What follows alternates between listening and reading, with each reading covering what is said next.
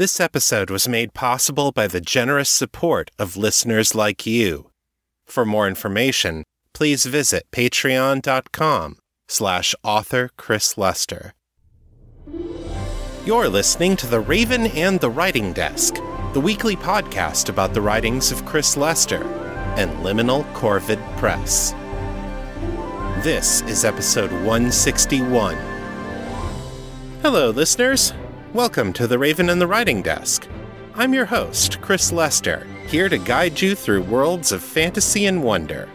You can learn more about me and my work at chrislester.org and metamorcity.com. Each week, I bring you a piece of my fiction, available in audio for the first time anywhere.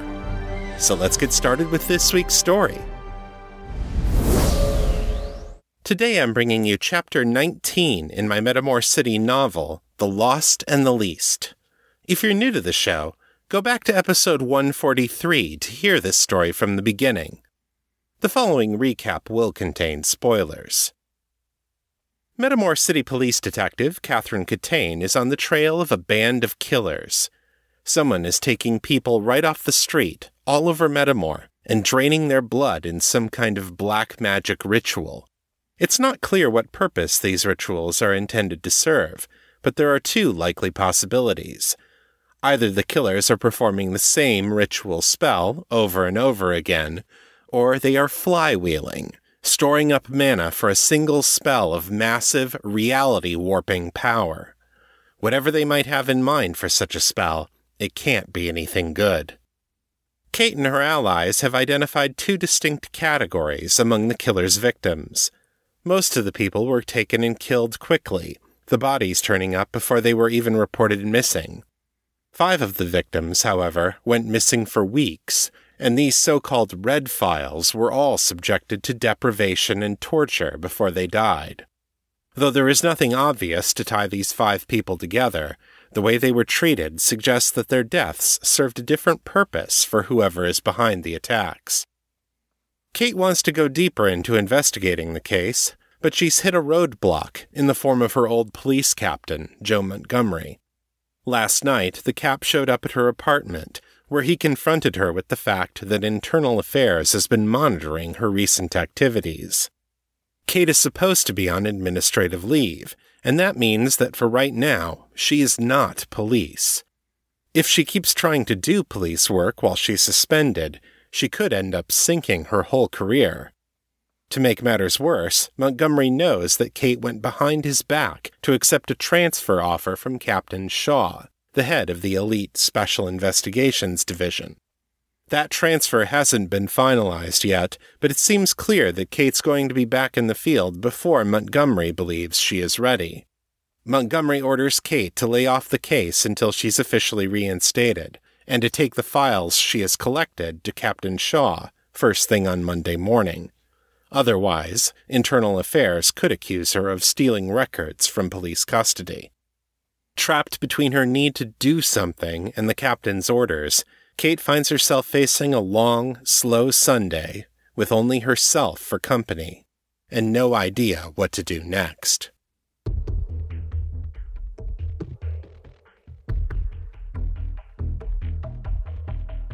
The Lost and the Least a novel of Metamor City. Written and read by Chris Lester.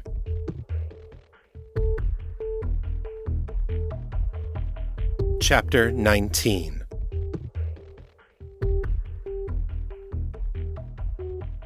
The hours passed in a haze.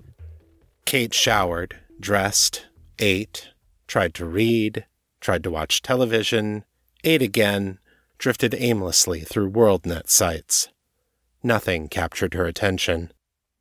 She thought about going back to the missing persons database to continue her research, but now that she knew Internal Affairs was monitoring her access, that didn't seem like a smart decision. Eventually, she decided to go back through the files Michael had recovered, in the hope that some new leads would reveal themselves. She started with the red files, since those were the victims she had the most information about. She grabbed a notepad and a pen and started writing details about their lives that might be important, either to how they had been kidnapped or why they had been targeted. The victims seemed as unalike as a group of people in Metamor could be. Their professions, their ages, their social classes, the groups they affiliated with, all different. What the hell is it about these people that makes them special? There was no clear answer, and after a while, Kate's mind started wandering. She stopped taking notes and doodled in the margins of her paper. Stars with different numbers of points, overlapping circles, spirals. She drew a wavy line down the side of the page, then braided it with another line, making a kind of spiral staircase. She drew an equilateral triangle and subdivided it into smaller and smaller triangles. Wait a minute. Kate paused, her pen hovering over the paper. She looked back at the spiral staircase, an old memory pinging in the back of her mind. She went over to her bookshelves, dug through the accumulated detritus around them, and found her college textbooks. She pulled out the book titled Introductory Genetics. The DNA double helix on the cover looked just like her doodle. She picked up her phone and called Morgan. The call went to voicemail, not surprising since it was the middle of the day. Hey, it's me, she said. I just had a thought about these red files. What if they're being targeted for some genetic reason, like some gene that makes them valuable for whatever spell the bad guys are trying to do? Does that make sense? I'd ask David, but he's still out of contact. Anyway, call me back and let me know if I'm going crazy. Okay, bye. She put the phone away and went back to the files. The victims in the buff colored files didn't seem to have much more in common than the red ones, except that they were all street rats. Whoever was behind the killings, they were operating all over the city. It was a lucky break that Kate was going to be working with special investigations soon. They would need SID's broad jurisdiction if they were ever going to solve this case. Kate looked at the files until she started to go cross eyed, then lay down for a nap she was awakened by her phone ringing. Not the house phone where she'd called Morgan, but the one that belonged to Kathleen Kittredge. She clambered out of bed, found the phone before it went to voicemail, and answered without looking at the caller ID. Kittredge Investigations. Hello, Miss Kittredge. It's Lyle Delane. A sick feeling churned in Kate's stomach. She abruptly realized that she had been subconsciously putting off this conversation all day. Hey, Lyle. I'm sorry, I meant to call you, but I was too chicken shit to do it. Oh? Have you found something then, ma'am? Kate rubbed the bridge of her nose. Her headache was starting to twinge again. I'm afraid so. The police found Mrs. Roberts. She. Kate heard a short, choked sound from the other end of the line. Is she dead? I'm afraid so. It. There was nothing you could have done. Based on what the medical examiner showed me, she was killed within hours of being taken. I. I see. Lyle was trying hard to keep it together, but Kate could hear the emotion in his voice. Do you know why, ma'am? Not yet. Kate said, but I can tell you this much she wasn't the only one. You put me on the trail of something big here, Lyle. I'm going to run it down, find out who these bastards are, and make them pay for it. You have my word on that. I. Thank you, ma'am. If it helps somebody else, then. then I'm glad I called you. He hesitated. Has her family been notified? Um, no, I don't think so. The police haven't formally identified her. Do you have time to go down to the morgue tomorrow? I'll make time, ma'am, Lyle said. Thank you again. If. if there's anything I can do to help, I'll let you know, Kate promised. I'm sorry, Lyle. I really am. Y- yes, ma'am, Lyle said, his voice thick with tears. Goodbye. He rang off. Kate dropped the phone on her nightstand and fell limply into bed. She wasn't sure if she slept or not, but the sunlight had shifted noticeably when the phone rang again. This time she remembered to check the caller ID. Hey, calendar girl. Kitty cat? Callie sounded a lot less chipper than her usual self. I'm supposed to be sleeping, but I keep thinking about this case. Do we have any new intel yet? Kate sat up in bed. Uh, yeah. Yeah, actually, we do. She filled in Callie on the discoveries from last night the two categories of victims, the evidence of death magic, and her theory that the bad guys were flywheeling some kind of powerful arcane ritual. That doesn't sound good, Callie said. No kidding. You uncover anything on your end? It looks like it, yeah. You know my mentor, Silas Kenning? Kate blinked. Uh, yeah. People on the street had mentioned Silas a number of times during her investigations, with a mixture of reverence and fear. She didn't know much about him, except that he was a retired runner who had outlived all his enemies and now worked as a security consultant. The street rats who spoke of him seemed to ascribe to him godlike levels of knowledge and wisdom. Silas found evidence of some kind of shadow group going after Syndicate Holdings, Callie said. Whoever they are, they've got a lot of money and some top shelf tech. If somebody's planning a big, dangerous, reality warping spell, it looks like they might have the resources to pull it off. Wow. Kate stared at the wall, thinking, I wonder if these people in the Red Files are somehow related to leaders in the Syndicate. What, you mean before they were vampires? Exactly. What if somebody's trying to do a bloodline curse to take out Malcolm Ardvalos and his top lieutenants? I don't know. Maybe, Callie said. I've never worked with curses, have you? No, but I know a little about how they work. Kate thought of her double helix doodle again. You would need someone in a direct line of descent. A distant cousin isn't enough. If Malcolm had children before he was turned, and one of those people still has descendants, you'd need a shit ton of power to run the curse back up the line that many generations, but yeah, I think it could be done. Okay, Callie said. Assuming you're right, how do you test something like that? Even if you could get Malcolm to talk about his family tree, what makes you think he even knows who all his descendants are? A slow grin spread across Kate's face. I don't need him to tell me. I just have to go to the library. The Matthias Genealogical Library was one of the crowning achievements of Metamor's most powerful noble house. A freestanding building located in Glen Avery, a wealthy residential community on the western edge of the city, the library was a sprawling structure that covered more than a square kilometer of space. Glen Avery's building codes forbade building any structure taller than four stories, a protection for the ancient trees that were the town's most distinguishing feature. But Clan Matthias had made the most of the available space.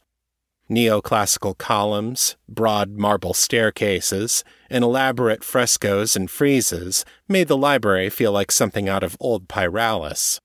Kate had only visited the library once before, when she was a freshman in university and needed to complete a research project for history class. Ascending the massive steps of the building now, she was filled with the same sensation of awe that she'd had all those years ago. But the genealogical library wasn't just impressive because of the way it looked or how much it had cost to build. The real achievement was inside. Over the centuries since its founding, the library had meticulously tracked the bloodlines and relationships of literally billions of people. Starting with the residents of Metamor Keep itself, the librarians had expanded outward to cover first the entire kingdom of Metamor, then the nearby Midlands, and finally every province of the empire. This titanic effort was not just about the pride of a noble house, or defending some ideal of high-born purity. For Clan Matthias, and all of the other houses who carried the Theriomorph curse, it was a matter of survival. The great houses proudly wore the forms that the ancient curse had given their heroic ancestors Matthias the rat, Brightleaf the fox, Hassan the horse, Barnhart the badger.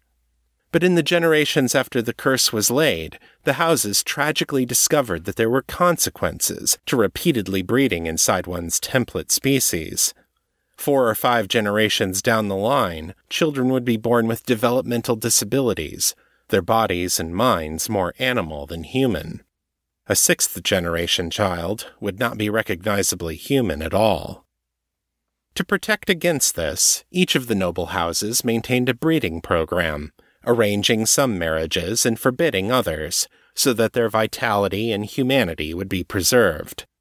The librarians tracked the expressions of the curse in every generation, monitoring its accumulated effects. Along the way, they also recorded other information heritable diseases, marriages to elves or other non humans, and distinctive traits like magery, albinism, or birth defects. With the discovery of DNA and the laws of genetics, the librarians began to collect tissue samples. In the last 20 years, these samples had begun to be analyzed with genetic sequencing, revealing even more information. The librarians kept everything and were constantly working on more sophisticated ways of organizing, cross referencing, and exploring the enormous trove of data they had gathered.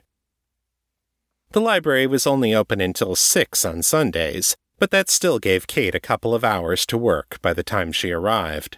She checked in at the front desk, where one of the librarians, a little Ratmorph woman in a cornflower blue dress, took a scan of her fingerprints and issued her a visitor's pass. How can we help you today, Miss Catane? she asked. Kate raised her stack of red folders. I'm trying to find out if these people were targets of a bloodline curse. Is there a way I can look up their family trees and see who they're related to? The rat woman's dark eyes went wide at the mention of a curse, and all her whiskers twitched at once. Oh my, she breathed. That's not the sort of request we get often. I think we're all grateful for that, Kate said. Can we do it? Most likely, yes. How far back are you looking to search? Kate frowned. She didn't actually know how old Malcolm Ardvalos was. His public records claimed that he was in his late fifties, but that was transparently a lie. Anyone who bothered to dig through old newspaper reports and archival photographs would find the same man moving in the circles of power for more than 200 years. Malcolm claimed that these were his ancestors, that he had inherited his considerable wealth from his father and his grandfather before him, but the police knew it was only an elaborate shell game to maintain the illusion of mortality. How long he had been playing this game, no one could guess though it certainly predated the invention of photography. What if I wanted to go back, say, three or four hundred years? Kate asked. The librarian chittered a laugh. I'd wish you good luck, Miss Catane. You'd be looking at a family tree of more than two thousand ancestors, and that's just for one person. Kate winced. Oof. What if I had one specific ancestor that I thought might have been the target of the curse? Would it be easier to trace a link between that person and one of the victims? The little woman's face brightened. Oh, yes, that's terribly easy. Follow me. She led Kate to a computer terminal, one of hundreds in the public section of the library. She sat down at the terminal and selected a program from the menu titled Ancestor Trace. This is one of our most popular programs, the librarian said, People want to know how they're related to the great heroes of Metamor. A dialog box popped up on the screen, with two columns of fields for data entry, entitled Ancestor and Descendant. Each side had blanks for first, middle, and last names, name suffixes, clan or house names, titles, birth dates, imperial identification numbers, and other distinguishing features. You just enter whatever information you have available. The librarian clicked over to the descendant side and entered Rosalind Bayerly Matthias in the name fields. That's me, she confided. Rosalind added her birth date and ID number, then clicked over to the ancestor side. She entered Charles Matthias, put a 1 in the suffix box, then added the title Rat of Might. I can't believe that name stuck, Kate muttered. Rosalind tittered. It is a bit dramatic, isn't it? But it's useful in this case. There have been over 50,000 Charles Matthiases in the generations since. I guess that's what happens when you save the world, Kate said. Rosalind clicked the button at the bottom of the dialog box, which said Trace. A message window popped up Trace in Progress, along with a progress bar, which slowly filled from left to right. The further back you're looking, the longer it takes, Rosalind said. It's a lot faster than it used to be, though. If we'd tried this when I first started working here, we would have had to start the search and then go out for dinner. In about two minutes, the search was complete, and a massive family tree popped up on screen, with countless small white boxes arranged in rows and connected by lines. The top row held a single box labeled Charles Matthias. The bottom row also had one box, labeled Rosalind B. Matthias. In between, the connections spread out, joined together, and split again countless times, like forks in a river. A sidebar listed the statistical results of the search. As you can see here, there are 35 generations between me and Charles I, Rosalind said. I'm related to him through 417 different lines of descent. The closest of these was a marriage between second cousins here. The most distant was between twelfth cousins, that happened six times. She pointed out several linkages between widely separated boxes in the same generation. Kate whistled. That, um, seems like a lot of relatives getting married to each other. Rosalind's muzzle curled up in a smile. Not for thirty five generations. If I were only related to Charles I through one line of descent, and the same were true of all my other ancestors, then I'd have more than 34 billion relatives, just in that one generation. There haven't been 34 billion humans on Earth in its entire history, Miss Catane. We're all more inbred than we'd like to think we are. The librarian clicked back to the ancestor trace window and clicked in the descendant section again. Here, you try it. She slid off the seat and gestured for Kate to take it. Obediently, Kate entered her own name, Catherine Melissa Catane, as well as her ID number and birth date. Ah, happy belated birthday, Rosalind said. Thanks, Kate said, and clicked the trace button. What happens if I'm not related to Charles I? An error message will pop up to say that a trace couldn't be found, Rosalind said, that doesn't mean you aren't related to that person necessarily, but we don't have the records to prove it. After a few minutes, a new family tree popped up. Kate didn't have nearly as many connections to Charles I as Rosalind did, but even she had more than twenty lines of descent that led back to the ancient hero. I guess I can call you cousin, Rosalind said, grinning. I guess you Matthiases get around, Kate said, smirking back at her. Is there anything else I should know? Certainly. If you double click on one of those boxes, you can bring up that person's family tree, with ancestors, mates, and descendants. She opened the box for one of Kate's great great grandfathers. A new window popped up, showing the man's direct relations for four generations in each direction, all the way down to Kate herself. The next box up read Jacob N. Valenti, her biological father, a man she had no memory of. The box above that read Marielle Y. Starson. Starson, Kate thought. I'm related to Janus? By the prophet, this computer knows more about me than I do. Kate was suddenly reminded of that strange moment of communion she'd had with Alemecil, the holy sword of Metamor.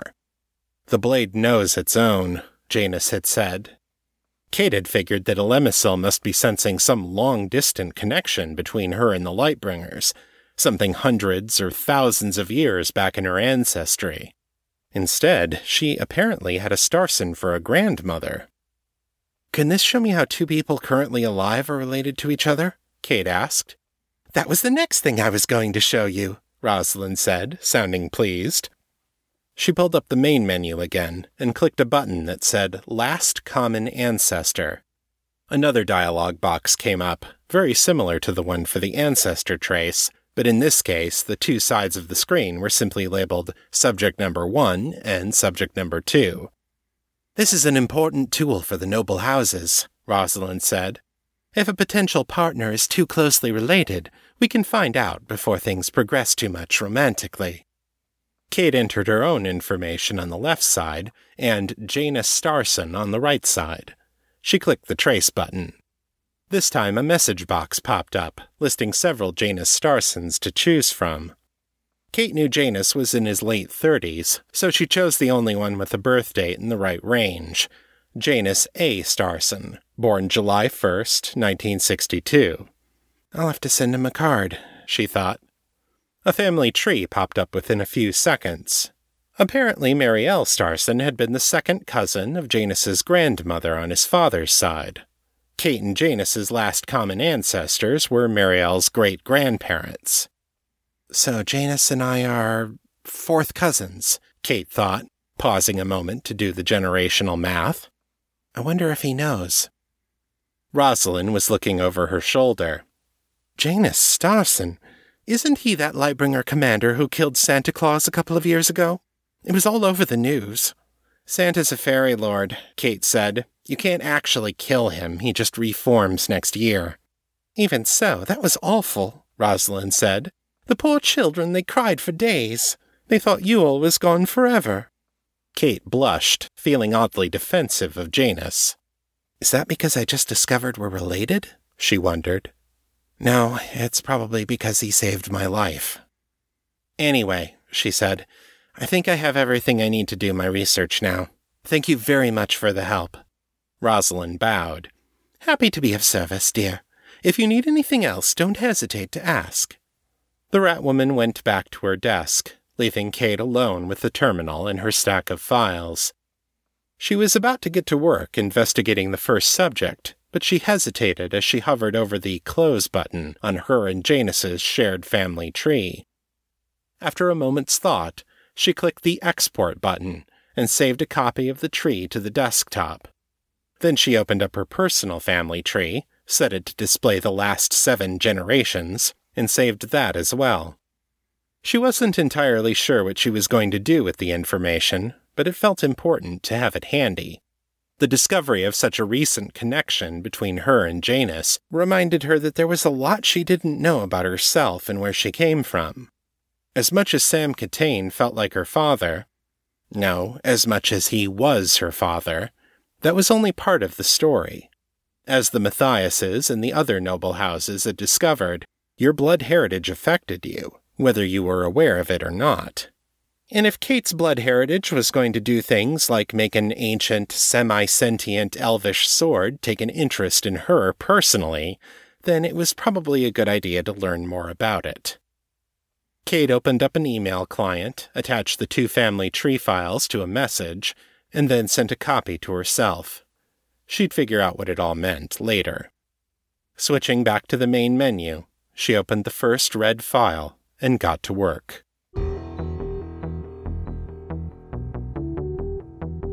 And that's the end of chapter 19. What does Kate find out in her research, and what does it mean for the kidnapping victims? Find out next time when Kate recruits Morgan to help her make sense of it all. Plus, Evan Selindi goes looking for answers of his own. Now it's time to check in on my writing endeavors.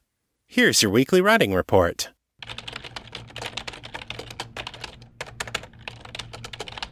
I wrote 2,832 words this week, over the course of 3.5 hours, for an average writing speed of 809 words per hour. I wrote on four out of seven days this week. After more than a month of no new fiction writing, this week I finally hit on a story idea I was excited about. I've started working on a new story that I'm calling Homecoming. It's sort of a Thanksgiving themed story, starring John and Kate, and it takes place several months after the events of The Lost and the Least. I'm excited about this story because it's a chance for me to meet Kate's parents as Kate brings John back to the suburbs for a big holiday dinner. Naturally, there are complications. I wrote about 900 words on the text of the story, and did roughly another thousand words of story planning, and I can't wait to get deeper into it next week. Over on the Patreon feed, we have a new patron this week. Say hello to Jay. We also have the finished version of Carol Foot's first piece of bonus art for part one of To Walk in Shadow. Carol described this piece to me as The Devil Wears Armani and Everyone is Uncomfortable. I really like it, and I think you will too. And if that's not enough for you, our $3 patrons and higher also get a preview of Ben Clifford's next piece, which features Morgan and Ava from The Lost and the Least. If you want to take part in the fun, head on over to patreon.com slash author Chris Lester and make a pledge today. And now, the feedback. Several of you wrote in this week with words of encouragement, which I really appreciate after the struggles I've had lately. Eric thanked me for the extra information I shared about Silas, and for answering Mark's question about necromancy in episode 160. He said, It reminds me of a feedback from way back in I think Making the Cut, where someone brought up Wizard of Oz parallels, and you took a moment to retell Wizard of Oz as it would have been in the world of Metamor. It really felt like you just read us a synopsis of a real story. Those are some real gems of fan interaction, and I really appreciate it. Unquote. Jason G. shared a story about how an increase in responsibilities at his own work had sapped his energy to write. He said, I spent a long time beating myself up for not writing. But I realized that there were only so many hours in the day and so much energy in my spirit. I had to prioritize. Family first, and as much as I don't like it, job second. Would I rather be a full time writer? Yes. Can I afford it right now? No. So, in order to take care of the first priority, I needed to also take care of the second. Writing is important, but it was a third priority during this time. With everything else that was going on, there was no sense in my beating myself up over the fact that my writing was suffering. Neither should you, in my opinion. We don't have to like it, but it is the reality. I don't know if I'll make my deadline. I'll still try. If not, I'll do the same thing that I did last year forgive myself, and try again. I'll keep trying until I get it done. Unquote.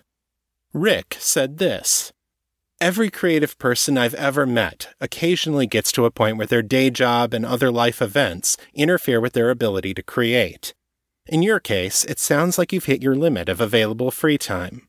It's okay. You can step back, heal, find your center, find a balance, and continue in whatever capacity you're able. I won't love you or your work any less. Unquote.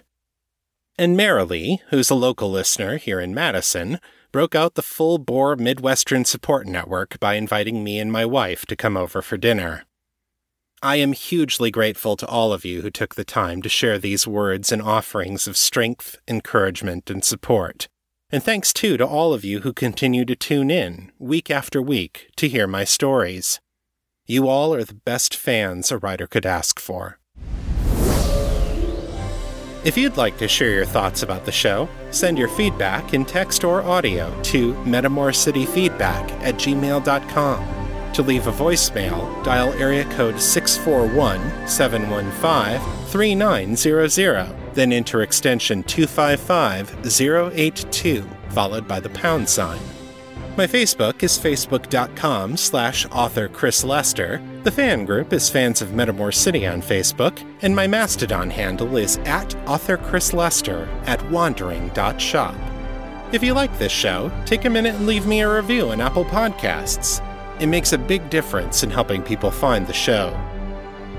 That's all for this week. I'll be back next time with more fresh new fiction. Until then, keep it on the bright side. This is Chris Lester signing out.